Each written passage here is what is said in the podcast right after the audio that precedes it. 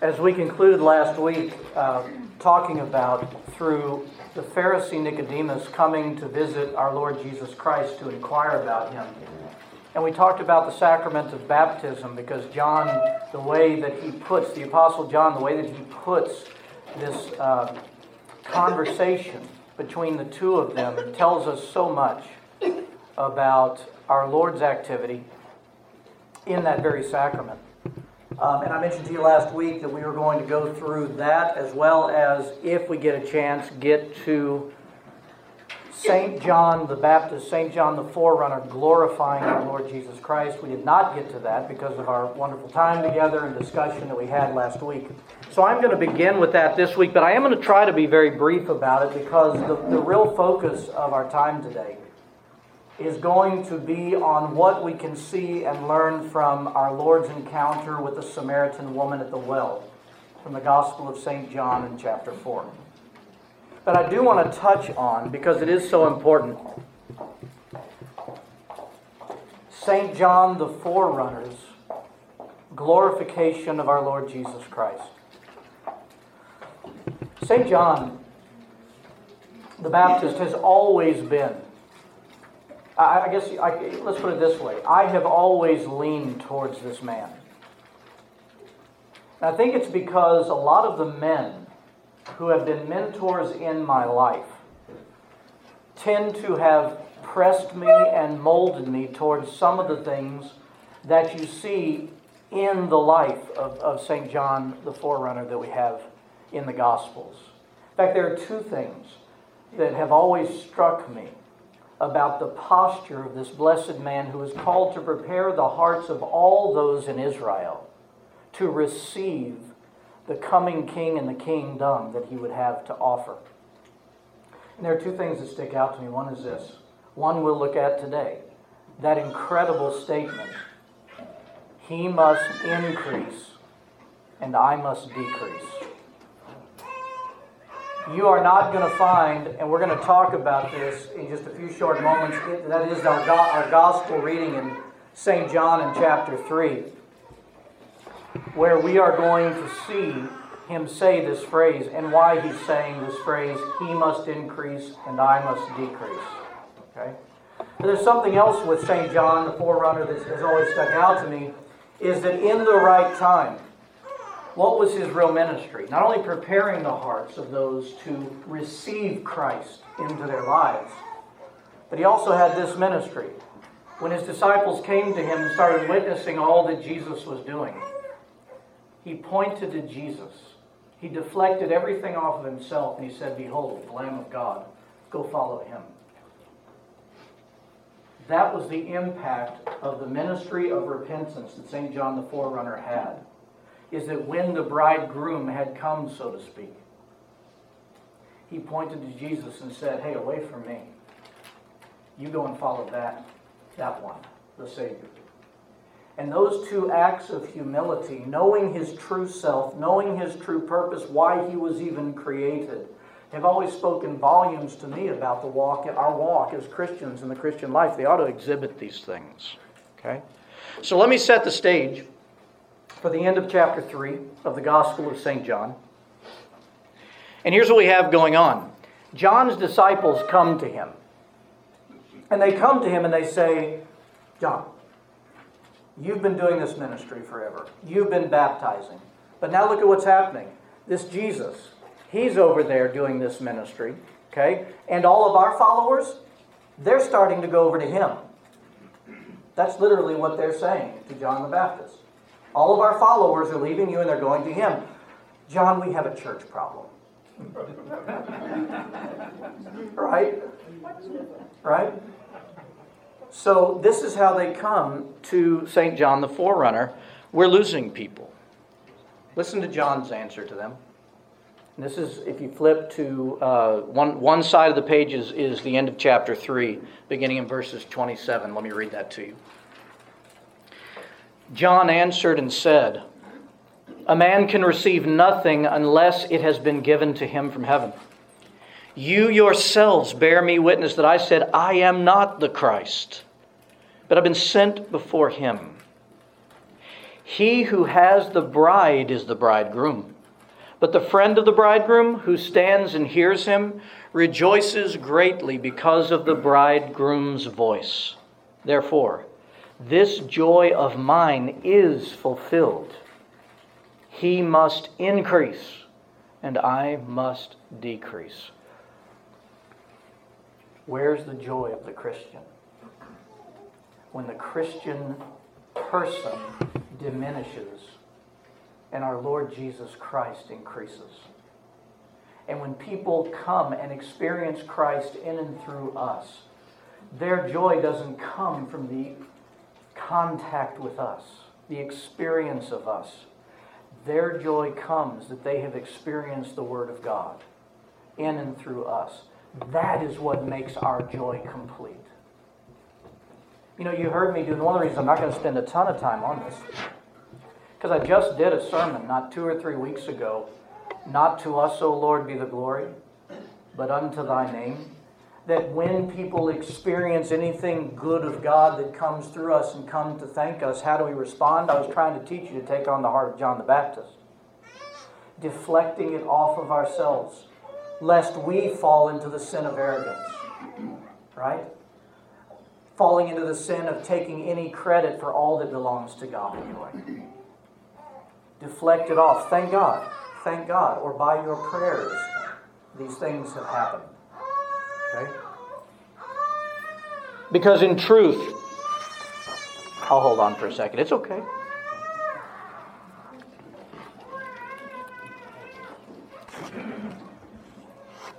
If I had a dime for every baby that wanted to teach and preach every time, I love it.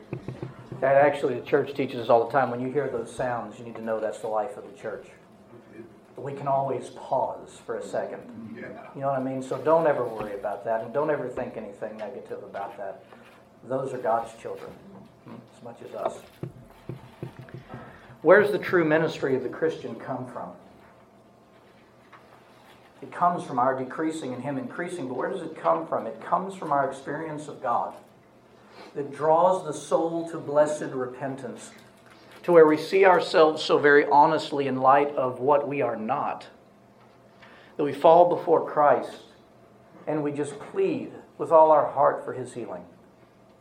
And what does our God do when we call out for mercy and healing? He heals us and He gives us mercy. We experience those very things that produces the fruit of the kingdom of God in our lives for all to experience. In fact, I would take you back very briefly, and I tend to go back to this quite often because there's so much truth in this experience of Isaiah that we experience in the life of the Christian that the fathers talk on and on about as to the pattern, the typical pattern of our experience with God. Where in Isaiah 6, very quickly, in Isaiah 6, if you remember, he has given a vision of the perfection of the holy temple, the eternal tabernacle of God. And in it, the train of, the, of God fills the temple. What is he seeing? Before his very eyes, he is seeing absolute holiness and perfection. What is his response? Because this is the response of us all if we truly encounter Christ. His response is he falls on his face and says, Woe to me, I'm undone. How was he undone? Because his eyes had seen salvation. His eyes had seen perfection and holiness. And his eyes looked back at himself and saw the distance between where he is at that moment and the very holiness of God that is eternal. And that brought him to repentance. Woe is me, I am a man of unclean lips, you see. How does God respond to the honest reaction of repentance? He has an angel take the coal from the altar, the eternal altar, touch the lips of Isaiah, the very thing he cried out about Woe to me, I'm a man of unclean lips. He's confessing his sin before the great high priest, right? And he touches the coal to his lips. Why the lips? What did he just confess? And by that act, he touches, he cleanses, and he heals, and he redeems, and he eases Isaiah's conscience, frees his conscience. And then the Lord says, knowing what the answer would be, Whom shall I send to represent me? See, here we see where ministry begins. Isaiah had encountered Christ, God, perfection. and he experiences the cleansing, the relief of his conscience. He, he experiences God in such an incredible way that when the Lord asks him, Who shall I send? Isaiah steps up right in the moment and says, Lord, send me. I have to testify, in other words, with my life. All ministry begins and ends with God Himself. It stirs up through us by repentance, granting us the experience of the very salvation work of God in our lives. And then continuously, as we continue to have these experiences of God, the willingness of our hearts to testify to what God has done for us in so many different ways, both by our lives and sometimes with our mouths, comes very clear. That's where ministry comes from. And that's why St. John the Forerunner, he points always away from himself. Don't look at me. I'm just one being rescued.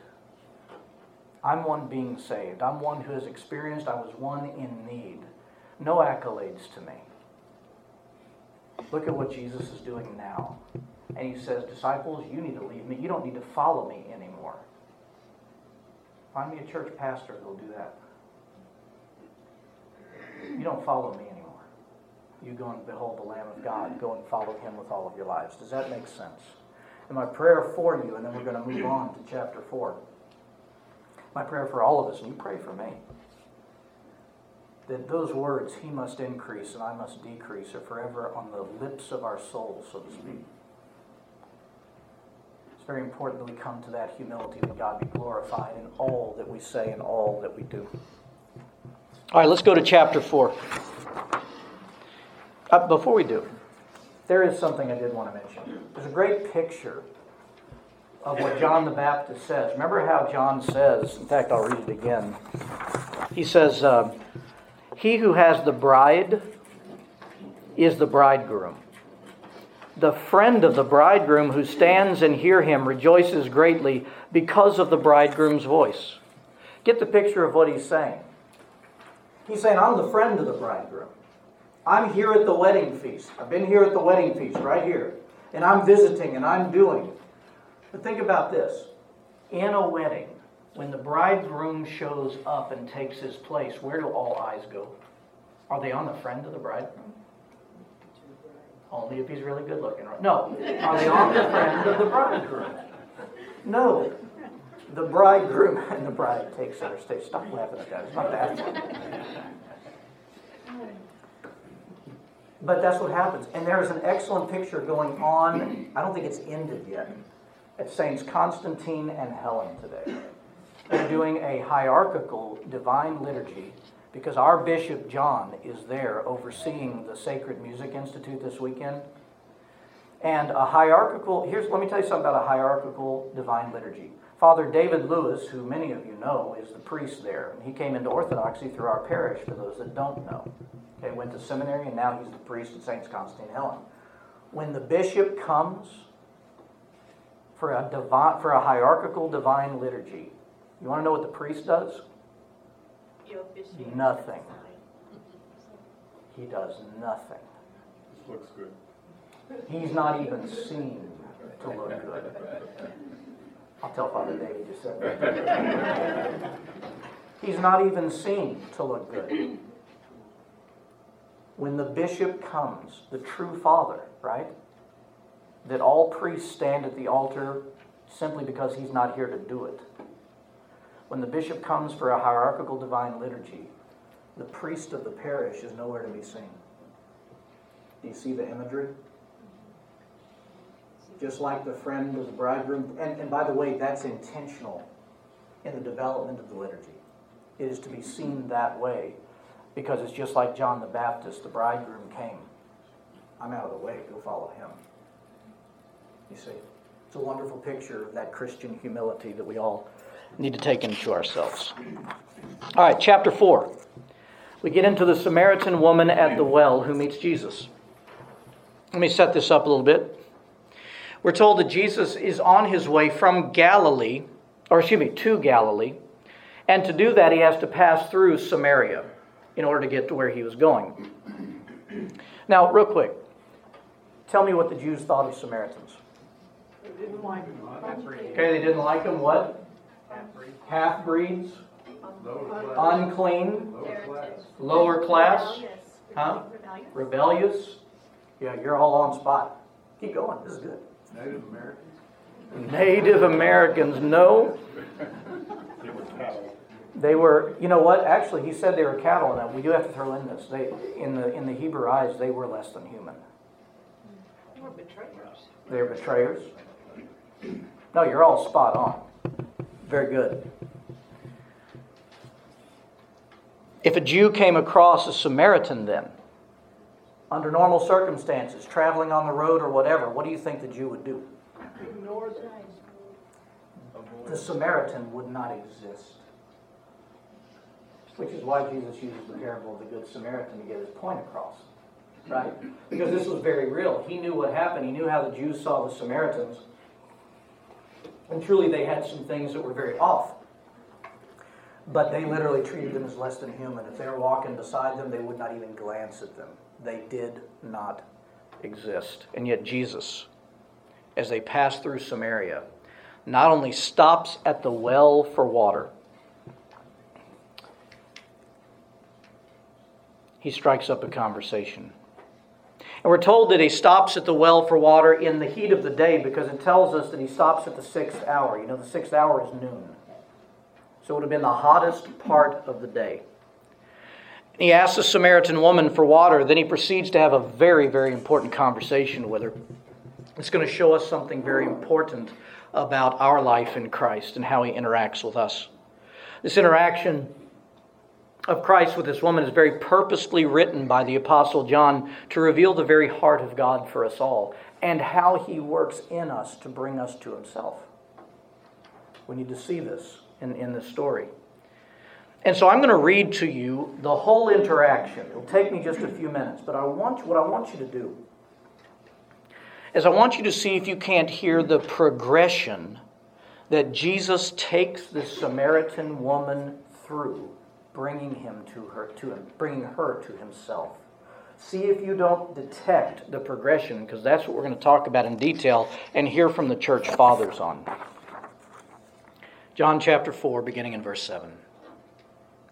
A woman of Samaria came to draw water. Jesus said to her, Give me a drink. For his disciples had gone away into the city to buy food. When the woman of Samaria said to him, How is it that you, being a Jew, ask a drink from me, a Samaritan woman? For Jews have no dealings with Samaritans. Jesus answered and said to her, If you knew the gift of God, and who it is who says to you, Give me a drink, you would have asked him, and he would have given you living water. The woman said to him, Sir, you have nothing to draw with, and the well is deep. Where then do you get that living water? Are you greater than our father Jacob, who gave us the well, and drank from it himself, as well as his sons and his livestock? Jesus answered and said to her, Whoever drinks of this water will thirst again. But whoever drinks of the water that I shall give him will never thirst. But the water that I shall give him will become in him a fount of water springing up into everlasting life. The woman said to him, Sir, give me this water, that I may not thirst, nor come here to draw. I'm going to pause there for a second. Are you seeing a progression of relationship developing that Jesus is driving on? He's guiding this because he knows the heart of this woman. Jesus said to her, Go call your husband and come here. The woman answered and said, I have no husband. Jesus said to her, You have said, Well, I have no husband, for you've had five husbands. And the one whom you now have is not your husband. In that you spoke truly. The woman said to him, Sir, I perceive that you are a prophet. That's one of those things, sometimes when I read that, it's almost like in Holy Scripture, that's a great place for a duh, right? Here he tells her something so incredibly personal. There's no way he could have known. And so she says, I think you're a prophet. I perceive you a prophet. Our fathers worshipped on this mountain, and you, and you Jews say that in Jerusalem is the place where one ought to worship. Jesus said to her, Woman, believe me, the hour is coming when you will neither you will neither on this mountain nor in Jerusalem worship the Father. You worship what you do not know. We worship what we know, We worship, I'm sorry, we know what we worship. For salvation is of the Jews. But the hour is coming and now is when the true worshippers will worship the Father in spirit and truth. For the Father is seeking such to worship him. God is spirit, and those who worship him must worship in spirit and truth. The woman said to him, I know that Messiah is coming, who is called Christ. When he comes, he will tell us all things. Listen to the last thing he says to her. Jesus said to her, I who speak to you am he. Am he. I want us to look at this progression. Jesus is doing two things. He is revealing himself to her, bit by bit. Okay? But he's doing so in such a way that he's trying to draw a desire for more of him out of her. Every step of the progression, which we're going to break down and look at, every step of the progression, our Lord is revealing a little something of himself. What happens is she locks on to that, and there begins to be a hunger for more, so she asks something. And then he gives her more, but then he says more. You see, it's this dance of relationship, of drawing her from where she is to where he is, to where in the end he finally reveals himself completely to her.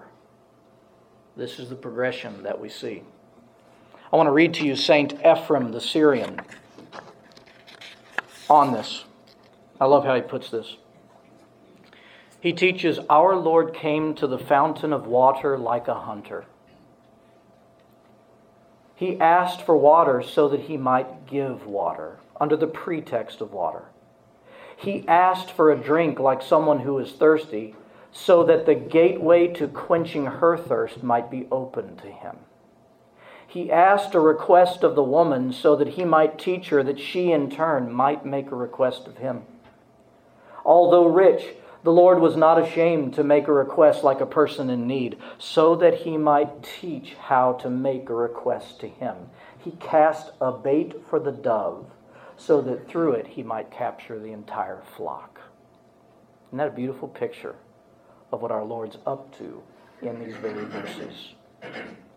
You see, he whets the Samaritan's spiritual appetite in order to bring her to all of the right questions, that the hunger would come out, that he intends to answer by the revelation. Listen to it. We're going to go through this progression. Jesus said to her, If you knew the gift of God and who it is who says to you, Give me a drink, you would have asked it and he would have given you living water. The woman said, Sir, I have nothing to draw with, and the well is deep. Where then do you get that living water? Are you greater than our father Jacob, who gave us the well and drank from it himself, as well as his sons and the livestock? Do you see? He puts before her the idea if you only knew who you're talking to. Okay. If someone says to me, if you only knew who you were talking to, what's the next thing out of my mouth? Who are you? What do you mean? Who are you? Since I don't know, tell me. He guides her to that by what he says. And so she asks to know more about this living water. And she also asks more about him. Are you greater than Jacob? Who are you? You see, she wants to know more about her. Now, see Jesus answer to her. Jesus answered and said to her, Whoever drinks of this water will thirst again. Notice he didn't say who he was yet. He's not answering that question yet. He's addressing the question of the living water. Whoever drinks of this water will thirst again. But whoever drinks of the water that I shall give him will never thirst. But the water that I shall give him will become in him a fountain of water springing up into everlasting life.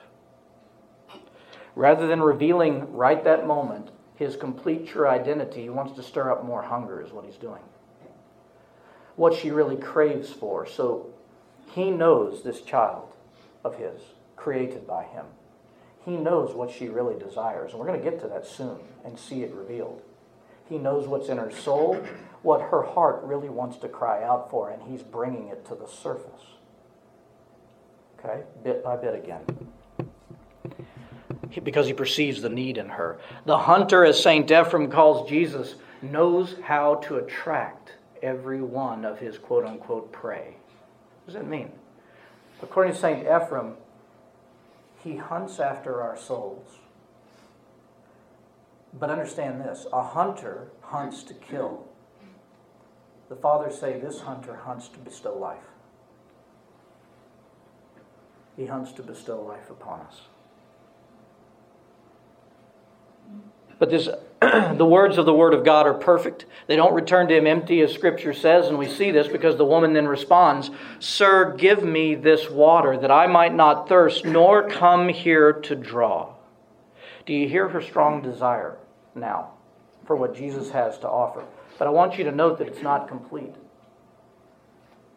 She's desiring the living water, but you need to understand it's not necessarily for all the right reasons yet. Can I ask you a question? I want you to think. Some of y'all, who went to who went to Israel during the summer? Crazy people. Who was it? Deacon? Number of you went to Israel in the summer. I had the blessing of going, but it was in the spring, and so it was in the mid 60s and beautiful. I've heard stories. August, actually. August, the best time. Right. Right. You penitent hearts. Right. So they went in the summer, and uh, how was it around noon in Israel, in that area? In Jericho is about 120 degrees. Thank you. So this woman is out there at noon. Now she could go to this well any time to get water. Why do you think she was going at noon in the blasted heat of the day? Why was she doing this? Nobody else is there. Why do you think she would want to go at the heat of the day when no one else is there? When you get away from. Could be. Which one? Yeah, she was, she was very low. I mean, she, she was hated by other people in, in Samaria. She was not a, a good person because of, Five husbands, yeah. and now the one that she's with is not her husband. No shame, right? No shame in this woman, you think? She went to the well, and the fathers teach this. She was going to the well at high noon.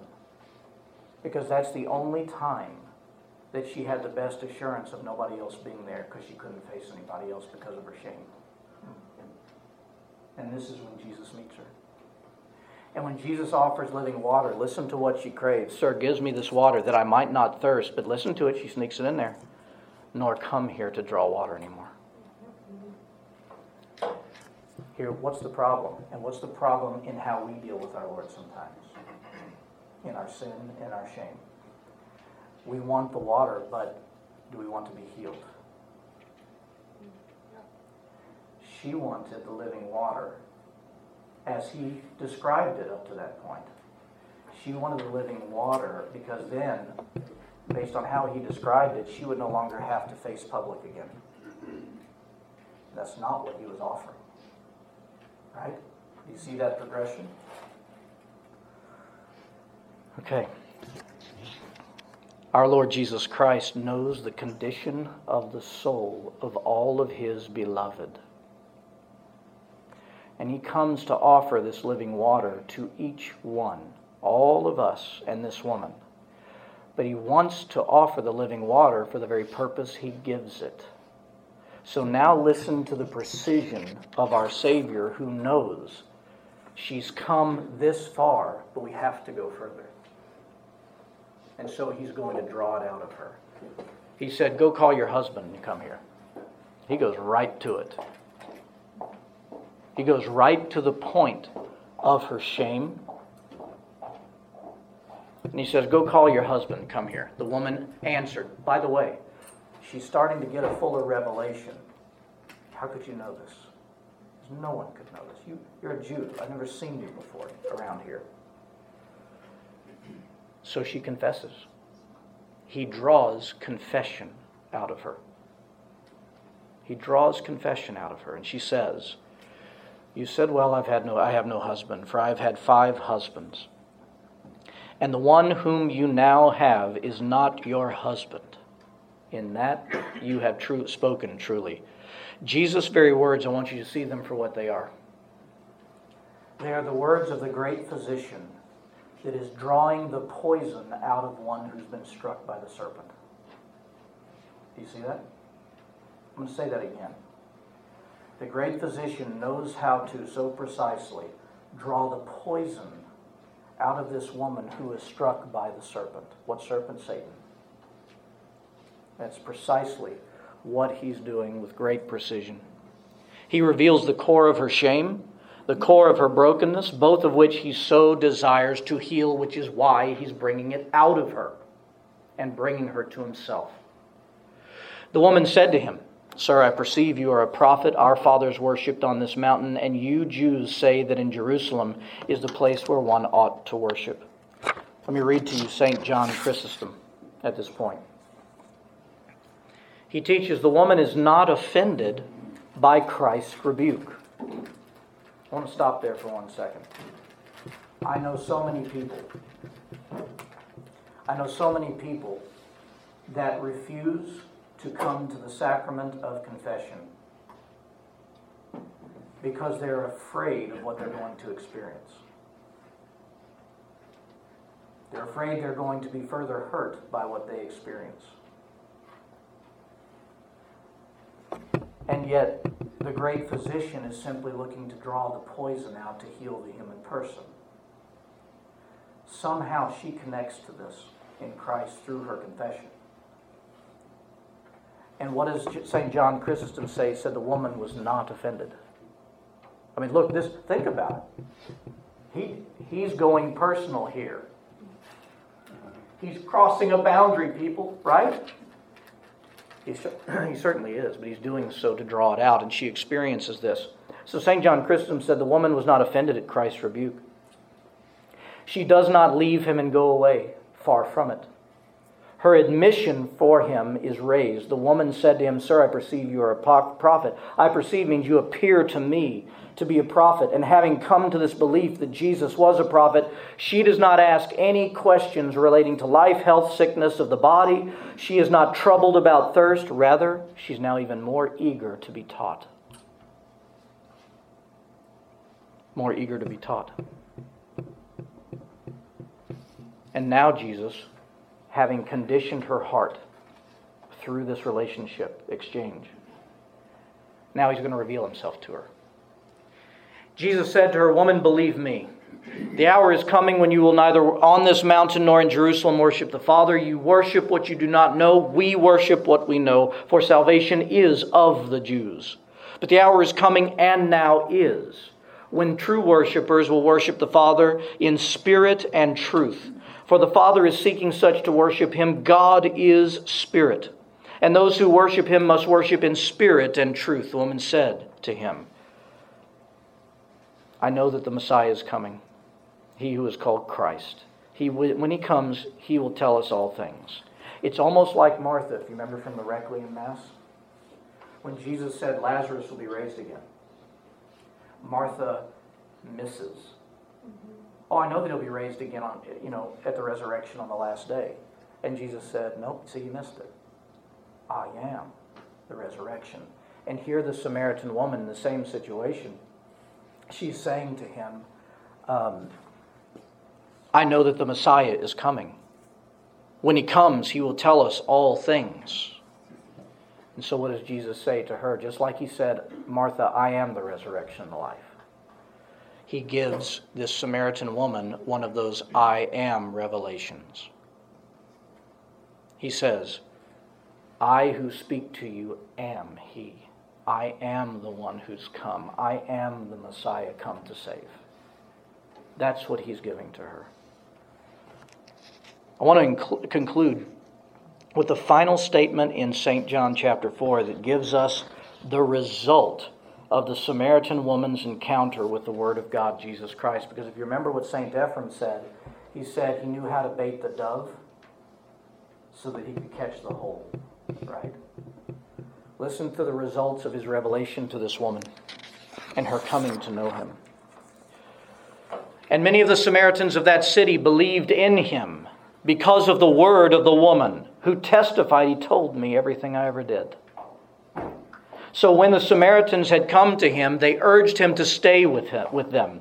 And he stayed there two days. Wouldn't you like to know what he taught them in those two days? He stayed with them two days. And more, many more believed because of his own word. Then they said to the woman, Now we believe, not because of what you said, for we ourselves have heard him, and we know that this is indeed the Christ, the Savior of the world. By the revelation of Christ, if we can't see this, the revelation of Christ in our lives, he does the same thing to us that he did with the Samaritan woman, if we will attend. The Samaritan woman could have cut that conversation off anytime. Remember, she came there not to be with anyone because of her shame. But she stayed. And our Lord knew how to build a hunger in her. She stayed. And then he took her further, and she stayed. And then he pointed right into her shame, drew it out of her. She stayed. And then he revealed himself completely to her, and she would be forever changed. And she would go with her very life and testify in her village. Think about this. This is the woman that was going to the well because she couldn't be with anyone. Now she must be with everyone. The woman was restored to the community. Her shame taken away by the healing of a conscience, by the revelation of Christ all the shame being taken away. Now she doesn't not it's not that she doesn't want to be with there. Now she's got to be with everyone. I have to talk to you about what just happened to me. And they invite him to stay now, all of them. And all because of the interaction with this one woman. I tell you, I have been in so many times with many of you in the blessed sacrament of confession where Jesus is doing this very same thing, and I've seen it that people will start confessing. Some of them will have a list, thank God, because they have been introspective and they have asked the Holy Spirit to show them the ways that they're not like Him, and they'll bring it. But even in the time of confession, there's a redirect that our Lord does in their soul and their heart. Sometimes it comes directly to them, sometimes it comes after they confess. I ask them a few things and we go further. But it is Jesus who's doing the work. And He's doing the same work that He's doing with the Samaritan woman. He's drawing the poison out of us. He's drawing the poison out of us so that we can be freed of the shame of a guilty conscience. And there is nothing like being relieved in our conscience when we haven't been, some of us, for much of our lives over certain issues. But our Lord Jesus Christ, just like with this blessed Samaritan woman, knows how to come to each one of us. And it is entirely and uniquely different as I witness that he comes to each and every one of us for this very ministry to bring us to blessed repentance, to bring us to that Isaiah moment of saying, My lips are unclean, my heart is unclean, this is unclean in my life, I do these things. And he knows exactly how to take the coal and put it to that very thing. To burn away our shame and to free our conscience if we will keep hanging in there with Him, be led by Him, let Him draw the poison out. We are free. And what happens when we are free? Just like Isaiah, just like John the Baptist, just like the Samaritan woman. When we are free and free indeed, we live it, we confess it to those around us, and those people invite Jesus to come and visit with them just like in the Samaritan village. Does that make sense? Let's stand.